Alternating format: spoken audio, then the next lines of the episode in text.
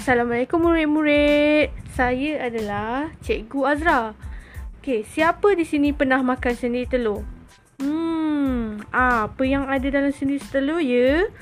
Mari kita bayangkan bagaimana rupa sendwich telur. Okey, sendwich telur diapit oleh dua keping roti.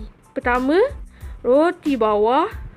Lepas tu kita letakkan tomato, daun salad, kemudian kita rata-ratakan inti telur yang dicampur dengan mayonis, dan kita akhiri pembuatan sendwich telur kita dengan menutup dengan roti pada bahagian atas sekali. Baiklah. Tapi murid-murid rasa apa kaitan sendwich telur dengan topik kita pada hari ini? Boleh teka tak? Mesti tak boleh kan? Okey. Hari ini kita akan mempelajari bagaimana untuk membina perenggan isi.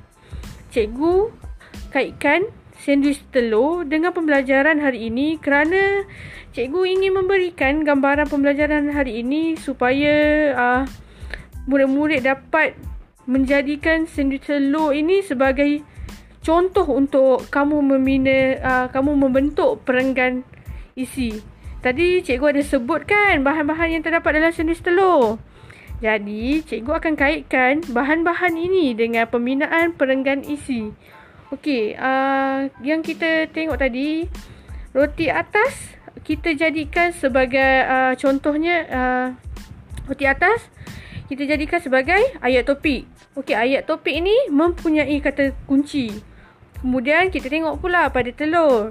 Okey, telur ni kita jadikan sebagai ayat huraian. Ayat huraian ni bagaimana? Huraian mengenai isi utama yang dikemukakan oleh pelajar. Okey, kemudian kita tengok daun salad. Daun salad ni apa dia ya? Okey, daun salad ni kita jadikan sebagai ayat contoh. Ayat contoh tu adalah ayat yang mengandungi contoh atau bukti yang berkaitan dengan isi yang diperkatakan untuk menguatkan lagi hujah. Okey, yang di akhir sekali iaitu roti di bahagian bawah. Roti bahagian bawah ni apa pula? Iaitu ayat penegas. Okey, ayat penegas ini adalah ayat memberi penegasan terhadap isi dan huraian yang dikemukakan. Baiklah, kamu sudah nampak apa yang perlu ada dalam pembinaan perenggan isi kan murid-murid?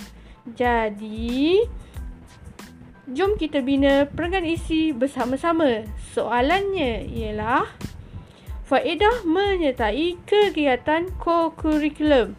Mari kita senaraikan apa yang ada dalam pembinaan perenggan isi. Untuk ayat topik, mari kita rangka yang perlu perenggan isi, iaitu ayat topik, ayat huraian, ayat contoh, ayat penegas.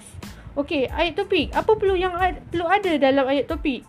Ayat topik yang perlu ada dalam ayat adalah faedah menyertai kurikulum dapat membentuk disiplin diri.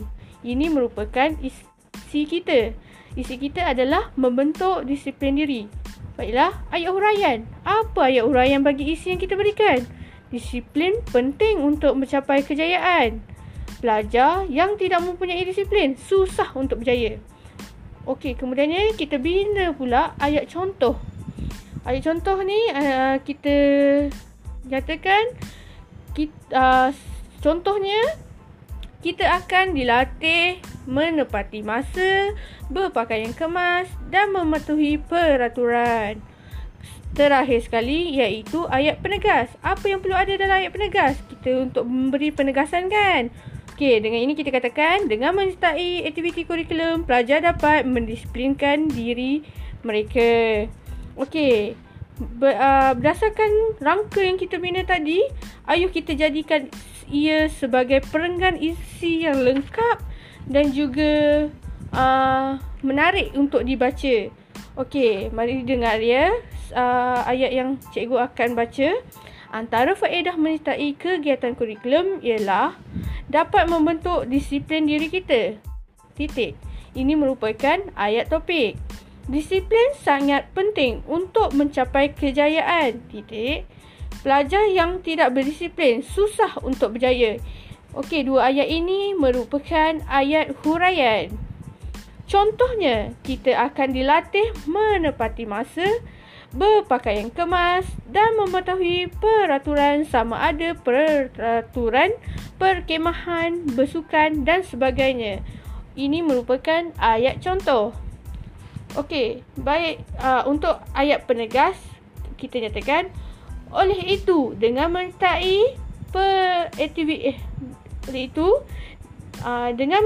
aktiviti kurikulum, pelajar dapat mendisiplinkan diri mereka.